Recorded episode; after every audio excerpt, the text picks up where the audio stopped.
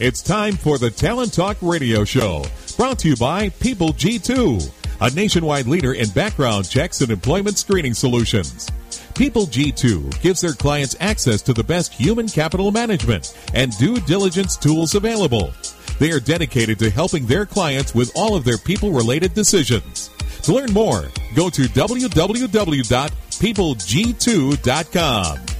Talent Talk centers on the topics of talent recruitment and management, leadership development, company culture, and employee engagement. These are all timely topics for CEOs, entrepreneurs, HR professionals, and business leaders. We hope that as you tune in to listen each week, whether to the live broadcast or to the podcast on iTunes or iHeartRadio, that you hear something you can take away that will help you grow and impact your career in a positive way. And now, Here's the host of the Talent Talk Radio Show, the founder and CEO of People G2, Chris Dyer. Hey, good afternoon, everybody, and thank you for tuning in here to the Talent Talk Radio Show. Uh, I have two uh, wonderful guests lined up today, and we'll get to them in uh, just a moment.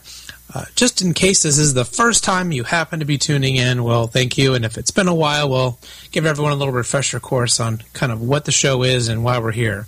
Um, you know, I've had personally, I've had the really the privilege to meet so many inspiring leaders at different events and um, different conferences, or whether it's through LinkedIn or whatever it may be.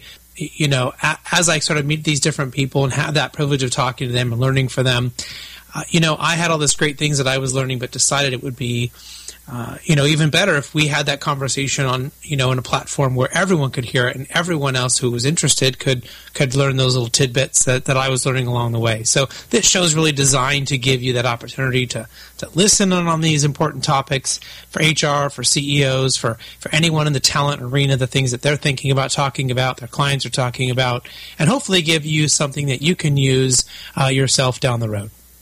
So Talent Talk is live uh, every Tuesday, 1 p.m. Pacific Standard Time. You can catch us on the TuneIn Network live, um, and but most of you actually come in and listen after the fact, uh, which is okay. And um, we have uh, 600,000 of you that came in last week, um, so we're really uh, just super excited about that. Uh, so that's through iTunes, through iHeartRadio. You can find us on the podcast app on iTunes. You can find us in the, any you know, the browser, the app, whatever it be, anything iHeart, you can find Talent Talk. Just type us in, and uh, we we are there. So big thank you to everyone who's following the show, listening regularly, going back, listening to old shows, finding people they're interested in. And the other thing that we really love is the, keeping the conversation going, and that happens on Twitter. Uh, it seems to be the best place for us to have that interaction. So we love for people to ask questions, make comments, even if you're listening after the fact, even if the show's already happened, that's okay. Uh, make guest suggestions, whatever it may be, but put in your whatever you have to say there. Add the hashtag Talent Talk. If you have room, add the at People G2. Make make sure we see it. We can uh, get that out there. Um, you may even go and follow at People G2, and you'll see we live tweet the show as well. And you can find the guests from past shows and send them notes and and find out more. So it's a great way to keep the conversation going. Um, but if you have a question today uh, for any of my guests live, if you're listening that way, you can send them right now, and my producer Mike will try to feed them into me. All right, let's go ahead and talk about our guest for today. Uh, my first guest will be uh, Robin uh, Schooling, the Vice President of Human Resources for the Hollywood Casino in Baton Rouge. Um, and for those of us that live near Hollywood, that is an odd saying to say Hollywood Casino near Baton Rouge, but uh, it does exist. So, and then we'll have uh, Shari Conaway, the uh, Director of People uh, for Southwest Airlines. So I'm sure you've heard of Southwest and flown with them before. Um, and we're going to have uh, Shari on the second half of the show talking all about Southwest. So uh, let's go ahead and get to our first guest, uh, Robin uh, Schooling. Robin, welcome to the show. Thank you. It's fun to be here. Yeah. So why don't you tell everyone a little bit about yourself and what you're currently doing, uh, especially in the area of HR? Yeah, well, um, I've uh, I've worked in and around HR for many many years. Uh, uh, in-house uh, HR leader, in-house recruiter, um, kind of run the gamut, small, mid-sized, large enterprises, variety of industries. Um, but right now, as as you said, I'm I'm the VP of HR for Hollywood Casino in Baton Rouge. Um, so we're a riverboat casino, so slots and table games on a riverboat. Um, several restaurant venues and lounges and bars and you know all that all that sort of entertainment that people are looking for. And I've I've been here about a year and have a have a small but but pretty mighty team of of HR pros, um, and we, you know, we do it all. We do recruiting and staffing and and onboarding and uh, you know employee relations and comp and benefit administration and total rewards and um, labor forecasting and you know we we handle wardrobe and uniforms, which as you can imagine is you know quite a big thing in in a in a casino, and then we also oversee compliance. Um, you know things like um, people needing their gaming licenses from the state of Louisiana, um, responsible vendor training and liquor licenses and things like that. So it's you know it's fast paced. I um, I worked in the industry about 11 years ago. I worked at another casino for a brief period of time, and and I really enjoy it. It's you know it's ever changing. Every day is unlike the day before. It's um, it's in your face HR and and really get to not just interact with our employees but but customers as well with players. So it's it's very enjoyable. Yeah, in your face HR. I mean, we know we have uh, a lot of casino clients, and I know uh, our contacts there in HR. They're they're never bored. I mean, it is No. a, a a challenging um, arena. So you have just everything going on with your clients and the level of entertainment, the I'm sure pleasures and even difficulties of some interesting characters as well that come in as clients, and then and then you just have uh, you know, all of that going on with and trying to get your employees to to do what they need to do. So it sounds like uh, Yep. an incredible opportunity to really you know do your best and, and bring your own uh, kind of uh, light to, to that it, uh, Mm-hmm. to that environment. Uh, I know looking at your LinkedIn, I think you, one of the things you listed is you are a human resource exe- executive and leader on a mission to make organizations better by making HR better. So, how are how are you able to do that in this sort of, as we've said, this this sort of interesting? You, you, this isn't a bunch of people in cubicles. So, how, how are you able to do this?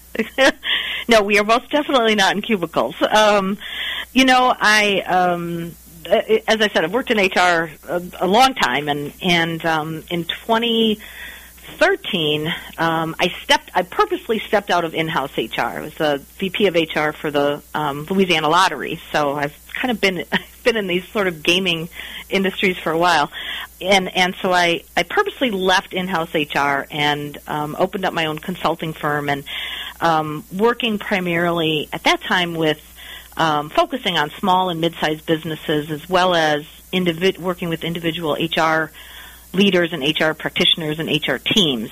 And um, I had I had felt for some time, and you know, kind of had this concept in my mind, and, and put it into practice with um, with my own teams over the years, but really started to gel this concept together of you know we can make organizations better when HR is better, and so um, when I look at that, I think about it meaning you know, when our HR practices are built on a strong foundation, and when we as HR practitioners are uh, proactive, when we're involved, when we're agile, um, that great things can come for the organization. So when I when I look at that, I see it play out in a couple of ways. Um, I think first and foremost, as as HR uh, professionals, we need to understand why we exist, and we need to understand how we add value. And so, thinking about why we exist, um, I, you know, I like to sum it up pretty simply as we are here to connect the capabilities of individuals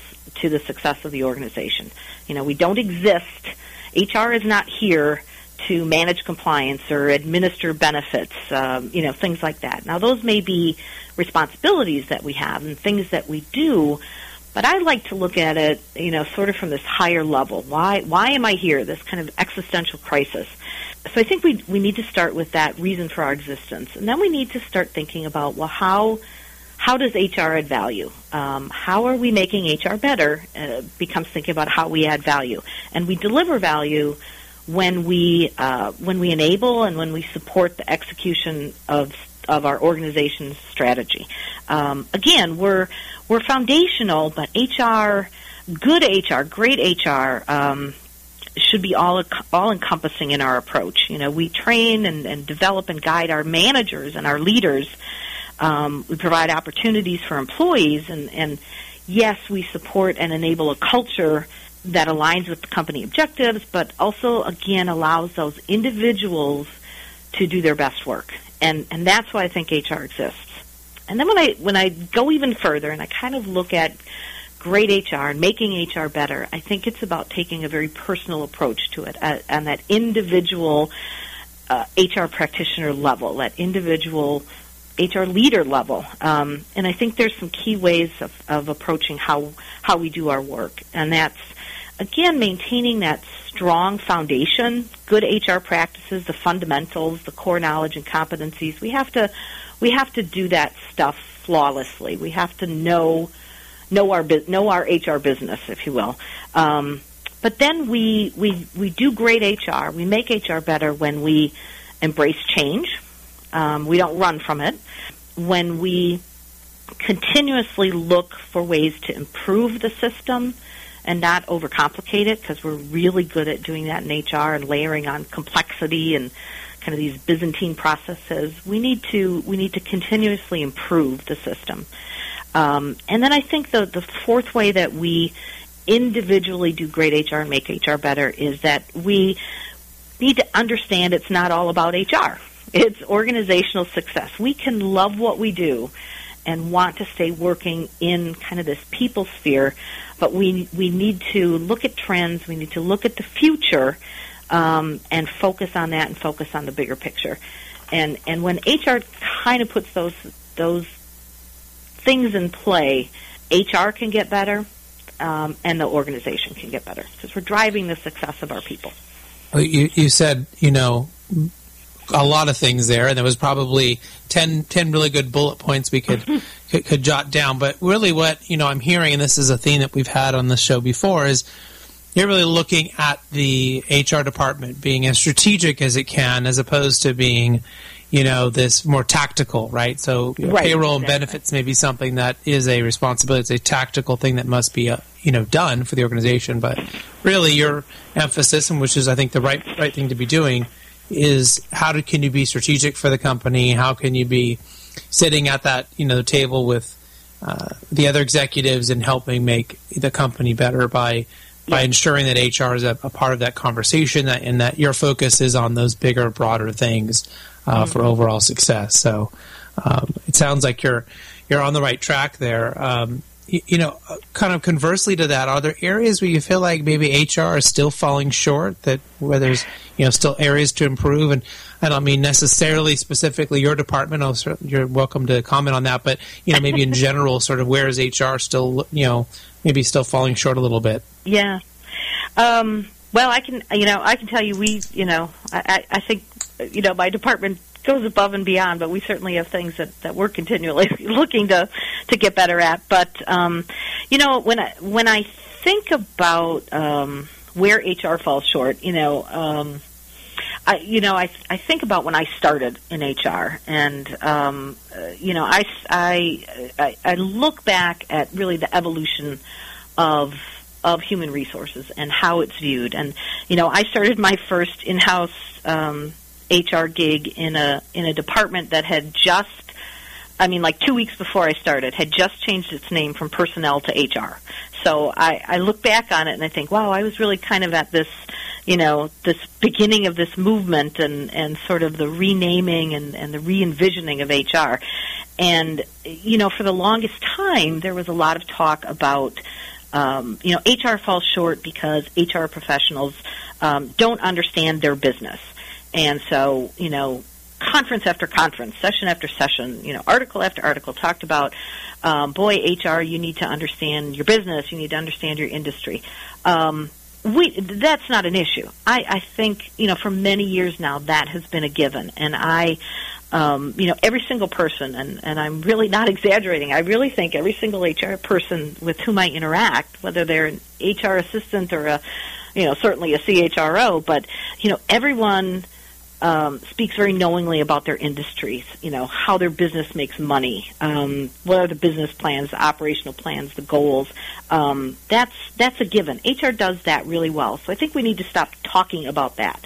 Um, where I think HR falls short, though, now is in translating that information, that knowledge, that business acumen, if you will, um, that industry knowledge, um, translating that into action. You know, having uh, HR has opportunities to use data, use information uh, to drive strategy or, or planning, alignment um, of their HR initiatives to to the business initiative. That's where I think I think we fall short. Um, and that's the type of thing that I think HR can get much better at. Um, thinking beyond just using data from the past um, but moving to having conversations that are more future focused, looking at planning and strategy, um, where you're layering in more, you know, real time data, just in time data, looking at, you know, the external environment, getting out of sort of this this kind of, you know, myopic view sometimes that, that we have. That's where that's where the challenge is for HR, um, is starting to make that shift. Yeah, that, and that could take some work for sure. And, and I know you mentioned some different things that you've you've done there um, at your your time, uh, both at the casino and your other uh, past companies. Mm-hmm. Are, are, there particular programs that maybe you've implemented over the years that you have found to be particularly successful? Maybe you could talk about one or two of those and what you know what those were and why they were successful. Um, yeah, might give some context here to some of the things that you've been talking about. You know, I think it's, um, uh, you know, I think so many of us can look back and sort of say, oh, well, I, you know, I did this project or I implemented, you know, did a, a, a technology implementation. You know, I think we've all done those sorts of things. Um, when I look back um, at one point, at one point in my career, and I was working for a mid-sized um, organization, we had about um, uh, about 400 employees or so, and um, this was I don't, I don't even really quite know what to call it. It was it was to some degree a culture shift, um, but it was much more than that. And this was not a a, a one time um, one event sort of you know I can put it on my resume sort of thing. This was like about a three year uh, shift that HR HR was very involved in and was really driving, and it and it grew out of uh, a couple of different things. Um, the organization had grown considerably right before I joined them. Um, and when I joined the organization was just at the time when we were sitting down to do our next, um, our three-year strategic plan. So it was perfect timing for me to join the organization. It had just grown. Time to do the strategic plan. There had just been, before I walked in the door, a organizing attempt by a union. So there was sort of this, you know, this kind of lingering bad feelings laying around from that. There was a lot of dissatisfaction. And so there was this multi-layered approach to what do we need to do, um, and it was also to kind of get at the financial um, survival of the organization. So there were a lot of data points in there, and there were some things that were that HR was really able to affect change in. Um, we were we had incredibly high turnover. I had turnover in some departments um, this was a healthcare organization. It turnover in some departments that was um, 150 percent. Um, we we had some um, requirements to have you know staff. Obviously, there there were nurses and that sort of thing. So we we had requirements to have um, staffing maintain staffing levels. We were using agency uh, agencies a lot, so we were spending an incredible amount of money due to turnover, people not showing up to work. There were just all these multi-layered things going on. So this three-year process included things like um, defining competencies for the organization, what those behaviors look like um, behind those competencies. Um, really diving in and thinking through what are our values, how do we live them. This was a um, a religious based organization as well. So values were very important. Um, we looked at the hiring process. We revamped candidate attraction methods, um, hiring standards, performance management. Um, but we we tied all of these things back to financials, and we made sure everything was in alignment. Um, as an example, we tracked uh, obviously the cost of turnover, the cost of absenteeism. That was a big issue for us. Um, and, and one of the things that we did, thinking back on it, was we eliminated. Um, I had the, when I inherited an attendance policy that was much um, more designed to, kind of be a stick. You know, people people aren't coming to work, and we're going to you know beat them with this attendance policy and give them points and this sort of thing. Um, and I and I, and I shifted that. It was part of that culture shift, and we instead ended up turning it into a reward system. So if people came to work or picked up additional shifts, so we didn't have to incur agency expenses, for example, um, they had they got rewards instead. And ultimately, a couple of the things that changed: we we hired better, we hired smarter, we hired people that were in alignment with with our our our culture um, what we were looking for. We reduced turnover. Um, we had some departments that that went from having you know 70 80 percent turnover to having zero turnover over the course of a year. Um, we reduced agency spend by about a half a million dollars, um, and and we just shifted shifted everything by thinking. Um, thinking of the whole system. So everything was in alignment. It wasn't a program. Um, and I think that's one of the problems sometime in HR. We like to call things a program, and then it's viewed by the rest of the organization as a chore. And, and people just roll their eyes and say, "Here's another HR program," um, and you know it's a bunch of crap coming out of HR. And instead, we we just embedded everything we were doing into um, into the culture, into the business model, and and it all had a purpose beyond just sort of this HR feel good type of thing. I look back on that, I was very proud. Yeah, well, it sounds like a you know kind of a great accomplishment, and I love that idea of it not being a program, but just you know sort of an overall shift in and how you're going to do things. It is it the way you deliver things sometimes, and and how you position them and word them, and I, it makes a huge difference into the success. Mm-hmm. I mean, you're doing the same things, but how will people interpret it is much different. Um, yeah. I know we're almost out of time here. I want to make sure we get to two last questions in. And the okay. first one would be um, Is there a book that you're reading right now that you might share with us? Um, well, you know, I. Um, I actually have finally picked up a book that I got earlier this year. I just actually started reading it. Um, it's called Getting Goosebumps. It's by Bryan uh, Bryan Adams, who's with PH Creative out of the UK. And um, I had met him at an event earlier this year, and then he shipped me the book afterwards. Um, and I finally just started it, and it's um, it's about effective inbound marketing um, and using storytelling to connect emotionally with your audience. And we're in the process of taking a deep dive into redesigning our our candidate portal and um, you know revamping our ATS and kind of that whole experience. So I'm looking for wisdom and nuggets from this book to kind of help us um, as we as we tell our story and ways that we're going to do that to to connect with the right people. Yeah, and so many of our past guests have talked about marketing being so important for their candidates, right? To find the yeah. right candidates, to make sure you have people who understand what you do, understand what the job's going to be before you you waste their time, they waste your time, and you know end up through a process they're not going to make it through, or a job they're not going to want to be at. Yeah. So it's uh, it's a super important um, issue.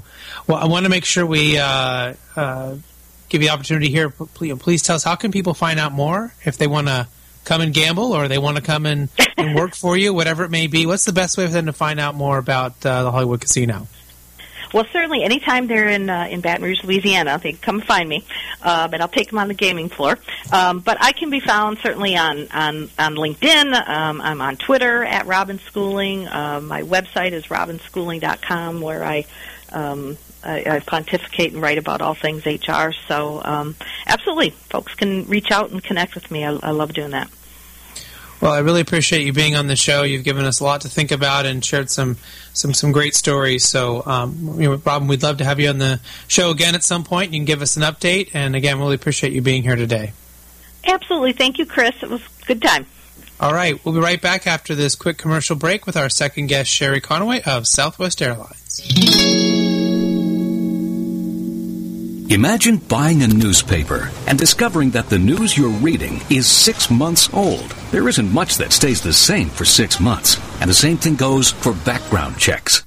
In a time when so much outdated information is being passed around, it's good to know that People G2 offers something different. At People G2, we provide today's intelligence, not yesterday's news.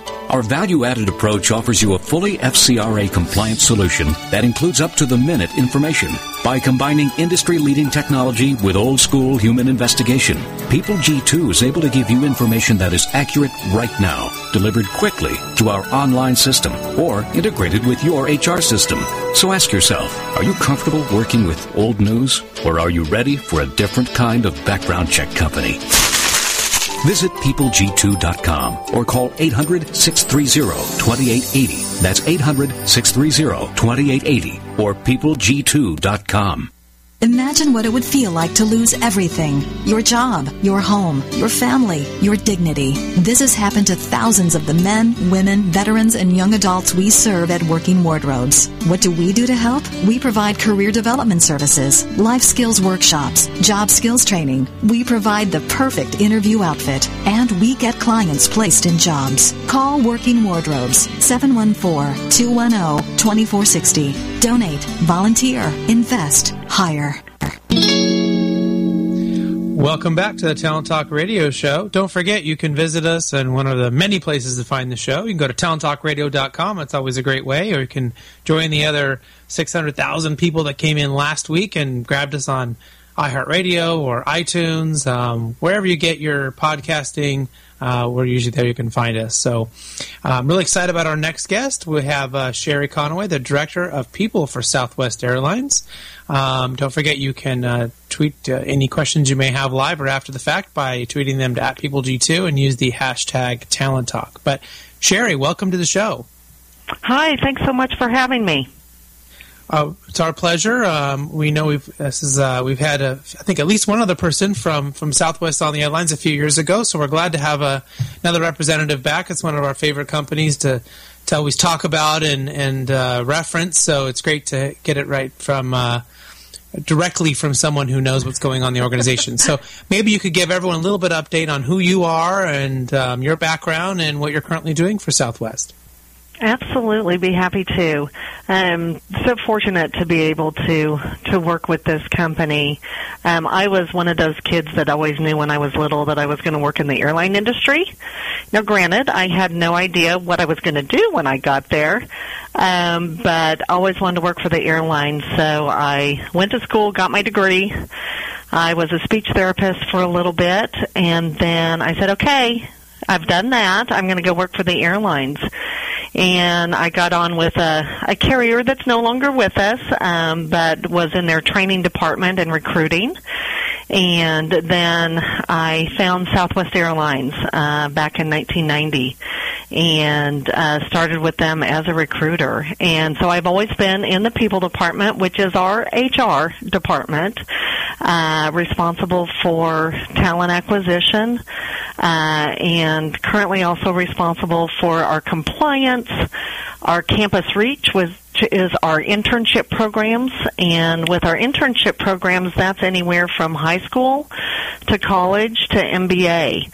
Uh, and also responsible for anything that has to do with onboarding, um, new hire processing, backgrounds, drug and alcohol programs, and things like that.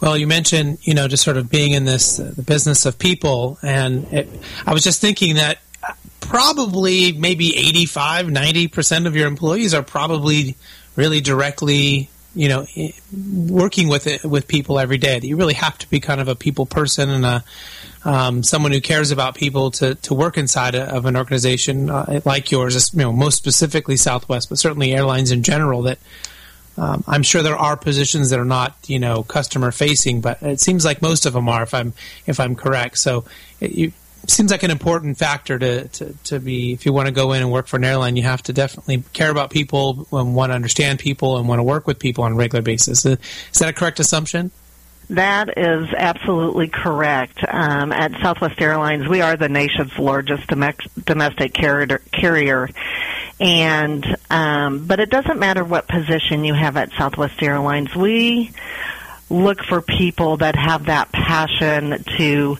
display that hospitality. And you're right, most of our positions are customer facing and, and it's so important that we have the right person in the right place so that they can work with our customers. Um, we've always said that our people are our most important asset. Uh, and again, it doesn't matter the position that you hold at Southwest Airlines because we're all in this together. It takes everybody to to make it work and to get every aircraft off the ground safely. Absolutely. Well, I, know you support the recruiting end of uh, the HR spectrum there for, for Southwest. Maybe can you talk what, about what that's like and uh, maybe how you select individuals that will fit into your unique culture, uh, you know, as a kind of premier uh, domestic airline? Absolutely, I'd be happy to. So at Southwest Airlines, we we have created kind of a guideline um, and expectations for each and every employee, and we call it living and working the Southwest way. So we look for people that have a warrior spirit, servant's heart, and a fun-loving attitude that can work safely and reliably, uh, reliab- uh, reliably that have that friendly customer service, but yet we still look at our costs. And that's everybody's expectation in the company. And so when we look for candidates, um, whether you are one of our pilots, flight attendants, working at the airports on the ramp, customer service or operations, over to our finance associates and our coordinators um, or our dispatchers. We look for people that display these qualities and these traits. And how we do that in our interview process is we have behavior based interview questions as well as motivational based. So behavior based obviously is what you've done in the past is going to predict what you do in the future. So we ask a lot of questions of tell me about a specific time that you did XYZ. And we look for people that can answer with specific situations and how they handled them. But we also look for your motivation. Why do you want to do this? Why do you want to come and be a flight attendant when you have been an accountant for the last 15 years? Um, what is your motivation to come do this? Because we want people to get into positions that they really enjoy we want people to have fun at their jobs, and that's one of our expectations. Um, and so that's how we identify people. It doesn't matter the position. We look for people that have these qualities. We can train you on how to do things, but I can't train you to have that warrior spirit, servant's heart, fun loving attitude. That comes from within. And so that's what we look for. Well, I'm glad that you really kind of identified those those main areas because that, that fun loving attitude I think it's pretty obvious. Um, my, you know, with with sort of the reputation that Southwest has, we've all had those great interactions with with different Southwest employees, not just flight attendants, but uh, all sort of through the entire process of, of, when you might book a flight, you might check in for your flight, um, all those different things. I mean, we, we have these kind of remarkable people that are working there that that have that. But it's interesting to hear the other pieces that kind of go into that um, that are really uh, important. You know, when we had uh, Julie Weber, the VP of People for Southwest, on, I think it was maybe two years ago, maybe might have been a little bit longer than that. She really talked about this idea that I thought was fascinating, and I and I have repeated this story like a thousand times in my own talks to HR people, um, and so I kind of want to get your thoughts on it and how you think it maybe really gets into the, the, the idea of culture. And she talked about the story that, you know, if an employee was trying to do the right thing for the client, even if it was ultimately the wrong thing, if they were trying to do the right thing, that the company supported them and would back them up. Um, again, if they ended up being wrong, well, then you know maybe there need to be training, maybe there need to be some discussion, but you were ultimately going to back that employee up if they really truly believe they were doing the right thing to help the client. And that that to me was like mind blowing. That that's not that's not something you hear other companies say. That's not something you ever see other companies do. So, is that still sort of a ringing true within your organization and, and maybe you can expand from that into you know what else does the culture look like at you know the present time for, for southwest absolutely that that is so true you know there's lots of employee handbooks out there and what you should do in this situation or what you should do in that situation. But when you think about all the encounters that we have with with customers and all the different things that could occur when somebody travels and you could never write an employee handbook to tell these people what you have to do in this exact situation because no two situations are ever going to be the same. And so that's why we lean on our employees to make those decisions. And if they lean towards the customer and they feel like they're doing the right thing by the customer, then that's what we will support. Um, as you said, what Julie had said a couple years ago, you know, we may have to do some retraining or we may have to look at, at what happened and, and do some counseling, but that's, all we ask is that we take care of our customers. Uh, and that's what our employees do. And when you hire people that have these traits or these qualities of a warrior spirit, servant's heart, and fun loving attitude, they're normally going to do the right thing 99% of the time um, when they lean in and take care of our customers. And that goes into the culture of Southwest Airlines. We take care of each other. And when we take care of each other, then we take care of our customers. And so um, that is why it's in, so important that we hire the right people with with the right attitudes um, that can take care of the customer. Well, you know, it's just it's almost insane to me that, that other uh, companies or competitors of yours, you know, aren't seeing that sort of uh, the light. I would say, um, you know, and it's a very unique situation when you go to an airport, for example, that you are you're literally seeing and bumping into so many different people from different companies but are in the same position. We walk by counters from competing airlines, right? And then you walk up to the Southwest one. And so it's so starkly obvious the difference in what you're getting from that employee than from some other um, experience you may have had the last time you flew and if you didn't take Southwest. So and I'm not sure there's a whole lot of other scenarios where everyone there's a whole bunch of competitors running around where you can make those simple comparisons for yourself so easily. But in that context, in an airport, it it's it's just it kind of comes off as so obvious, and that idea that the company is going to have your back if you're you know trying to to do the right thing and you believe you're you're making the right decisions. And uh, to your point, there's thousands of decisions to make all the time.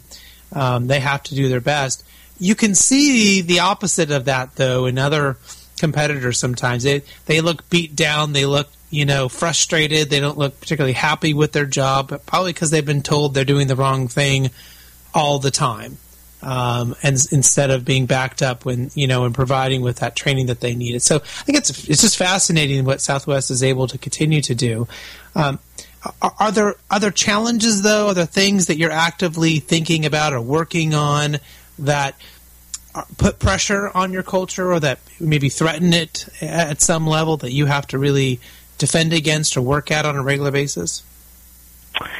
Well, um, that's something that we think about every single day because that's who we are at Southwest Airlines. We're known for our culture, we're known for our people, and so there can be a number of challenges that arise to ensure that that you continue with that culture. But probably one of the biggest things for us, honestly, is that our workforce is literally spread across the country, and we have uh, large sections of our workforce that never check into an office uh, because their office is the airplane, and um, they you know, rely on themselves and they rely on each other to keep that culture alive. And so, you know, we do many things as a company to reach them um, through many avenues. Um, we have a culture committee that really focuses on ensuring that we reach our employees and ensure that they have the tools they need that continues that culture around the system.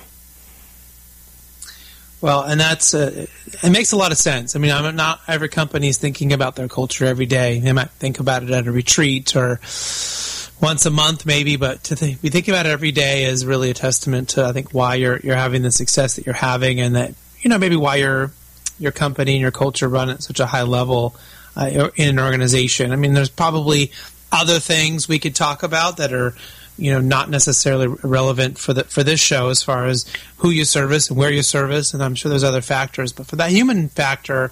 It, it really is what um, I think everyone thinks about you, you know, when even more so than some of the other unique things that your company does with with how you board and your seating and your all the other things that make you unique.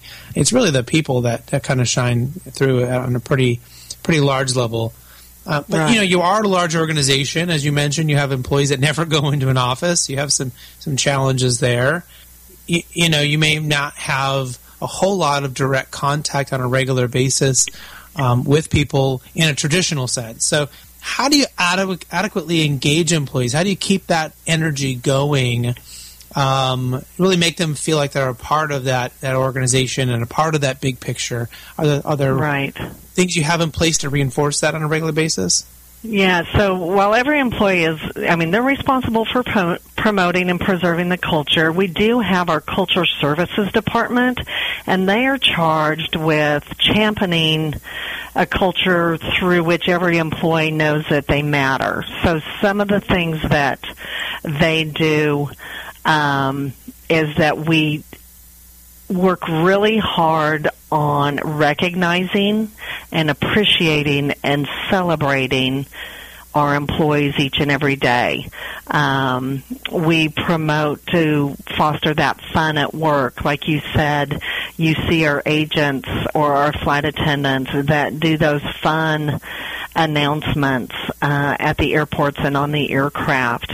Um, so we empower them to have fun at work every day. We have local culture committees.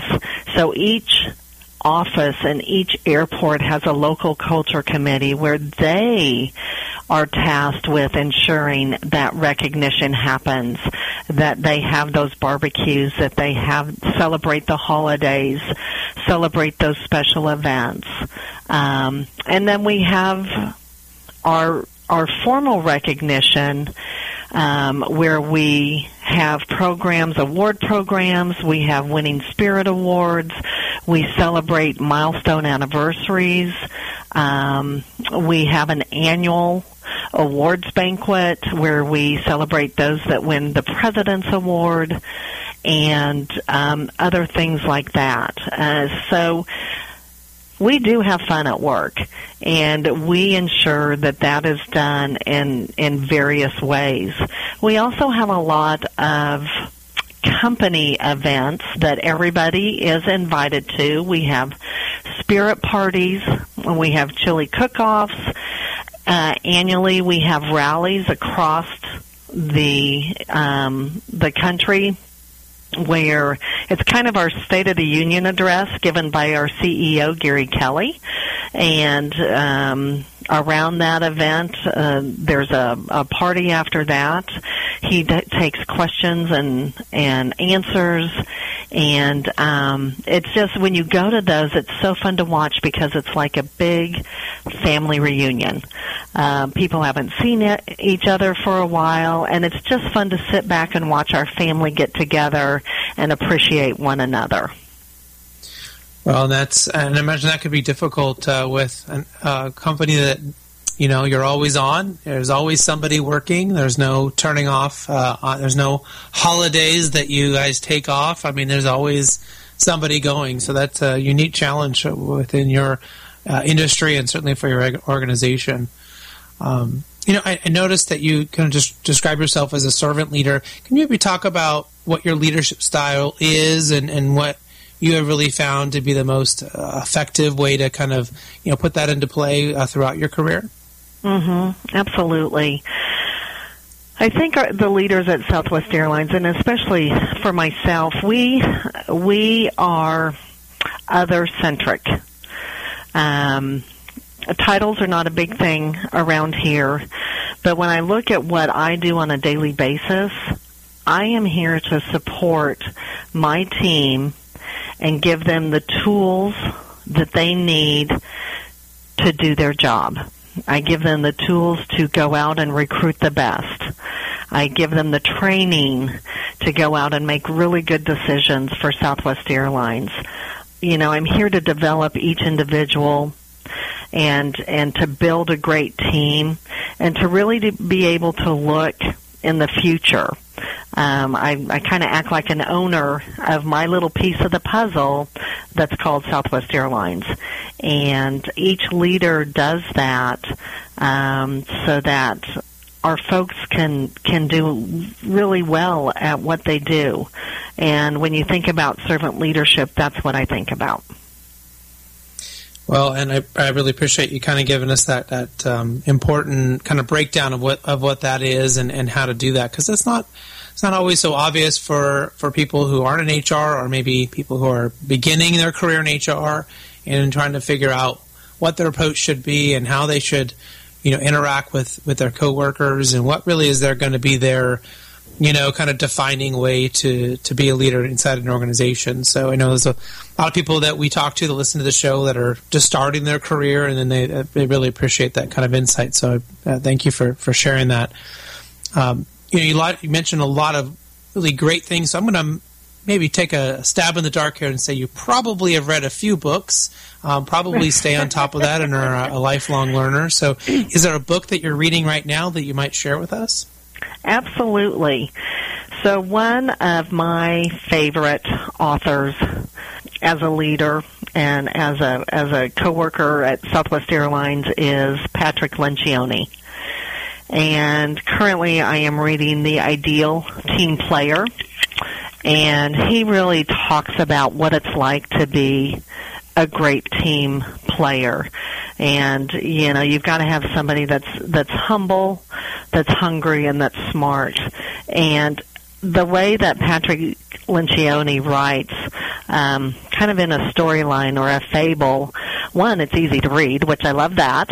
Um, but two, it just it breaks it down into common sense life lessons, and he has several books that um, do that and have really allowed me to grow as a employee at Southwest Airlines, but also as a leader at Southwest Airlines. And so, for anybody starting out um, their career in, in whatever industry it may be, uh, I would highly suggest a book, any book by Patrick Lencioni. Well, it sounds like a great uh, one for our, our listeners to check out. As a reminder, we will have a recap of this, uh, both interviews today on our uh, peopleg2.com uh, blog, and we'll have a link to the any of the books mentioned today. Uh, in case you didn't have a pen to, to jot it down, uh, you can catch that in a couple weeks.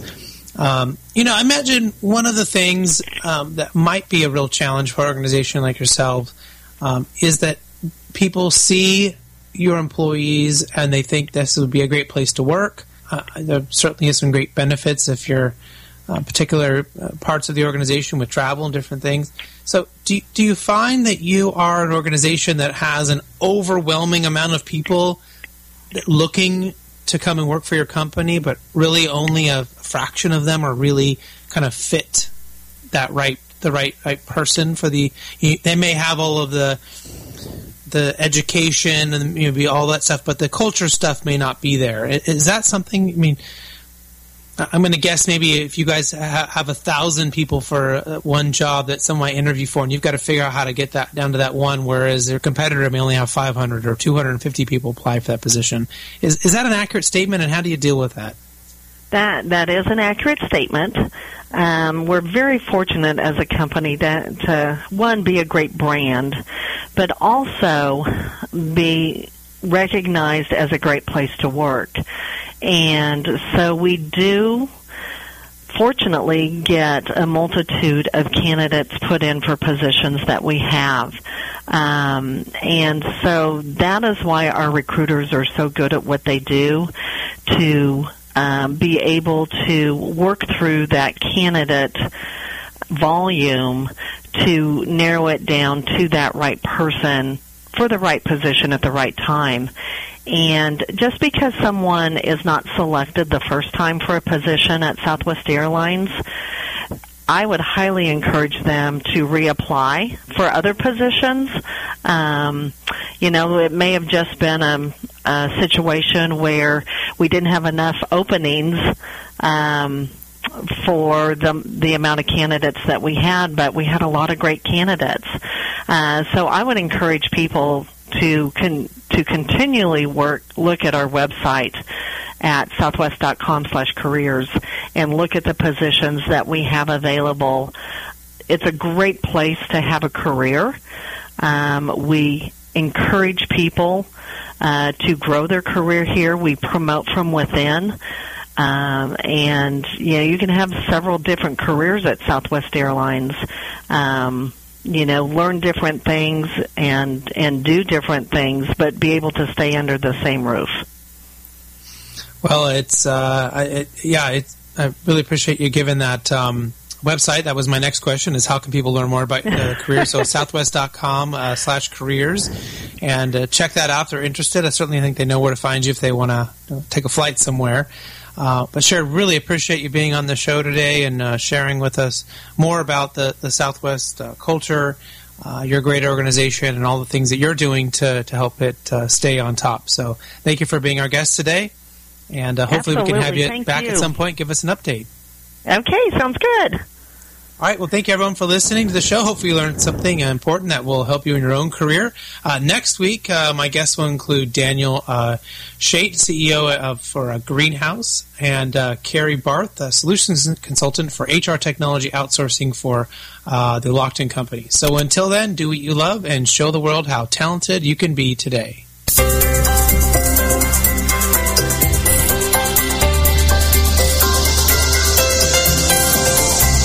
You've been listening to Talent Talk Radio, brought to you by People G2.